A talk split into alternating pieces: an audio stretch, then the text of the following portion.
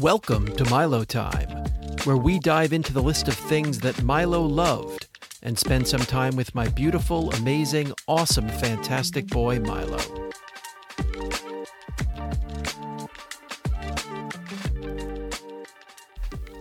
Welcome to another episode of Milo Time. Daryl Kessler along with Lisa Cohen. Yes. Hi. Lisa, I, you mentioned to me that you went for a run yesterday. We've spoken on earlier.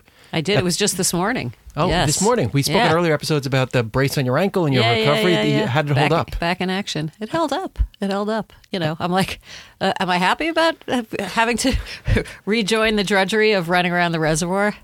Yes. Yeah. Well, I'm but glad. it's still, you know, it's still hard. It's still hard to run, but the foot is okay. and even now, after you've had a chance for it to settle down, didn't swell yeah. up or anything no, like that? nope. It's good. Good. Yeah. Good for you. Yep. Good for you. Well, let's dig into the list of things that Milo loved. And Lisa, let me know if anything else uh, is jumping out at you today. Yeah, I like this haunted hayride. The haunted hayride. the haunted hayride. So, the haunted hayride is um, memorable for a number of reasons. So, let me give the background first. Um, every year around Columbus Day, sometimes over the Columbus Day weekend, Alana and I, Max and Milo, would take a vacation with Alana's family. So, it was Alana's parent, parents, Irwin and Terry, and Alana's sister Alicia, her husband Mark, and their two boys, Scott and Jared. And I've mentioned them certainly on earlier podcasts. Um, and Irwin and Terry would rent a house up in a place, I think it's in the Poconos, called Woodloch.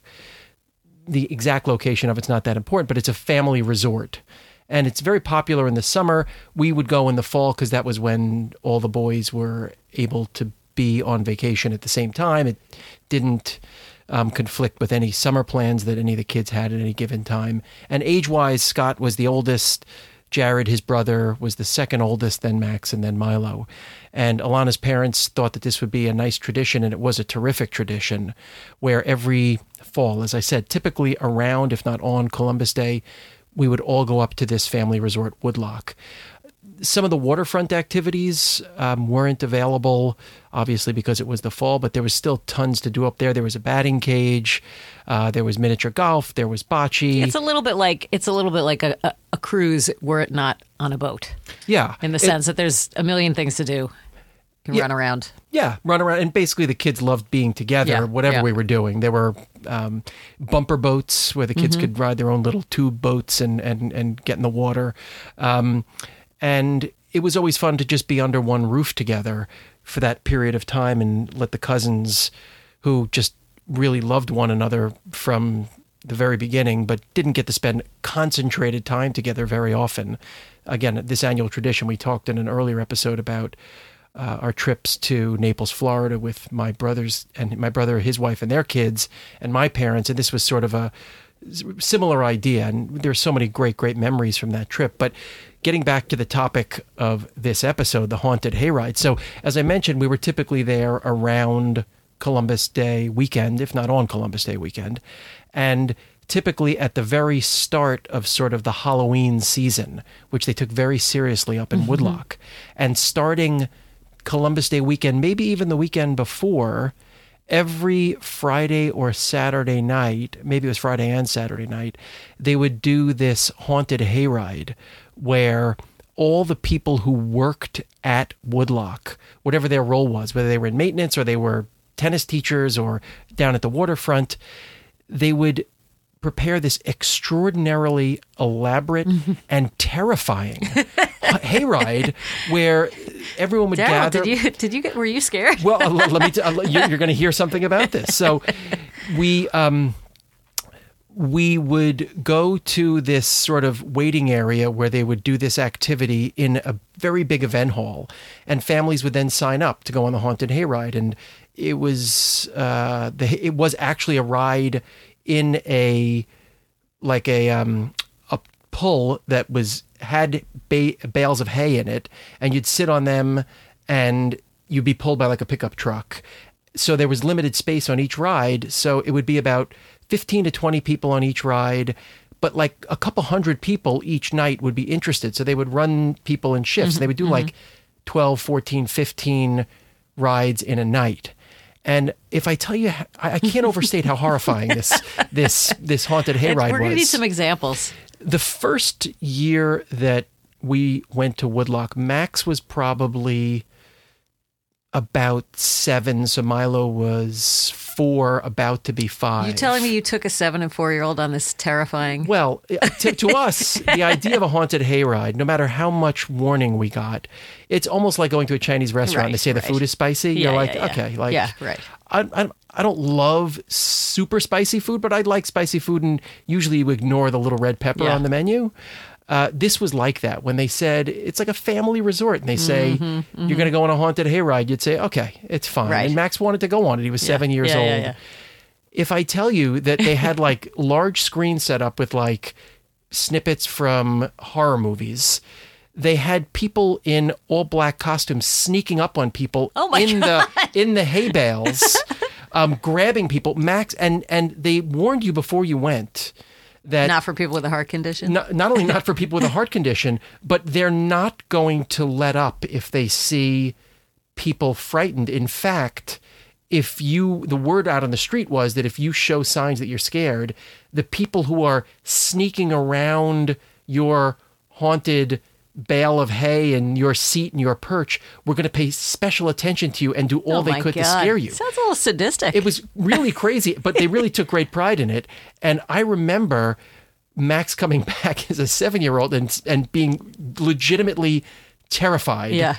So much so that Max went like another four years without going on the haunted hayride again. That's Max. And, right, that's Max. And even when he was seven years old, if you went on that hayride, Yeah. they treated you like you were an adult and Yeah, did yeah, it knowing what you were getting into.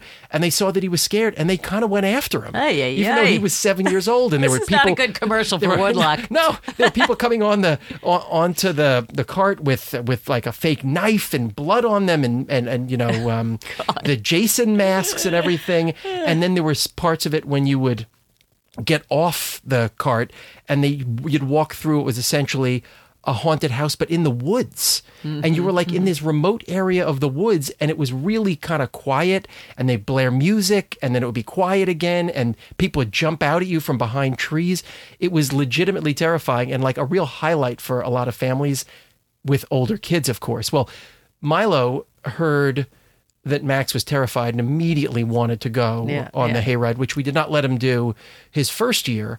He then went, I would say that he probably went for the first time when he was seven or eight years old, maybe his third year there. He was also terrified by it.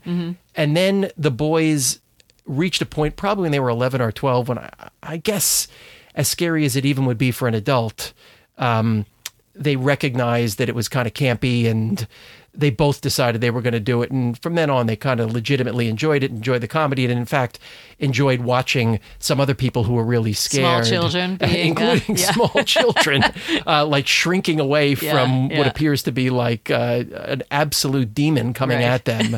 and um, uh, they eventually saw the comedy in it. And the funny thing is, that same duo, Max and Milo, who I remember being like white as a ghost themselves coming back from this thing, like legitimately Yeah. scared. Yeah. That kind of thing when your kid is scared, where you think, all right, are we going to be able to sleep tonight, Yeah, tomorrow night, yeah, the next yeah, night? Is this going to be nightmares?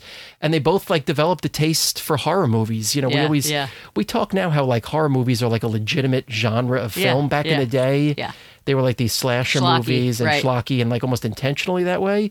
And the kids both became like sort of connoisseurs of horror movies, Uh-huh. uh, Get Out, Midsommar, movies Right, like that. right. Um, and they went from being these frightened kids from this haunted hayride to really, um, you know, being entertained by it and enjoying it. But that was the haunted hayride. That's sort of an entree into those really special weekends with cousins at Woodloch. And one other thing that I think back so fondly on is, as I said, the time spent among the cousins and with the grandparents, but in particular, their um, Max and Milo's oldest nephew, uh, oldest cousin, Scott, my nephew, Alana's sister's oldest son, um, was sort of a quirky kid. And when he was about eight or nine years old, he developed an interest in like making movies.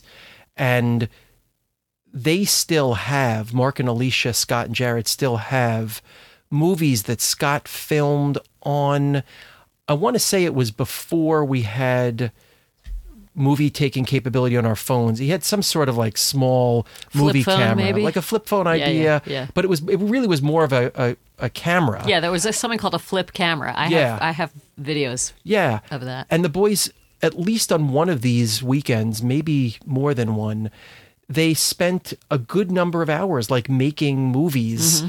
And Milo, of course, was just adorable at the time. If Scott was nine, 10, or 11, Milo Yeah, was yeah. five or six. And these movies were just so silly. I think the name was something like Coco Seeds or something like that. And um, those movies exist somewhere. And just talking about it now makes me want to get my hands up. on them. Oh, yeah. We got to dig those movies Yeah, up. yeah. Yeah. Talk to Scott. He knows exactly where I'm sure Scott knows exactly where those things are, and um, um, those are great. And they were done with sound. And Scott would always come in with sort of a general idea of the direction. and like many directors, he would quickly lose control of the content. I think his best laid plans, but he was such a good natured kid and such Sure, a he, he great. lo- probably lost control of the uh, of the cast. Lost control of the cast very, very quickly, but he was so good natured that he he had no problem just sort of letting the cast have its way. And um, to his credit, not only did he not get upset by it, but he really kind of joined in the general merriment, and um, it ended up being a really, really fun and and uh, and memorable thing. That's awesome. Well, that's all the time we have on this episode of Milo Time. Hope you join us again next time when we spend some more time with Milo.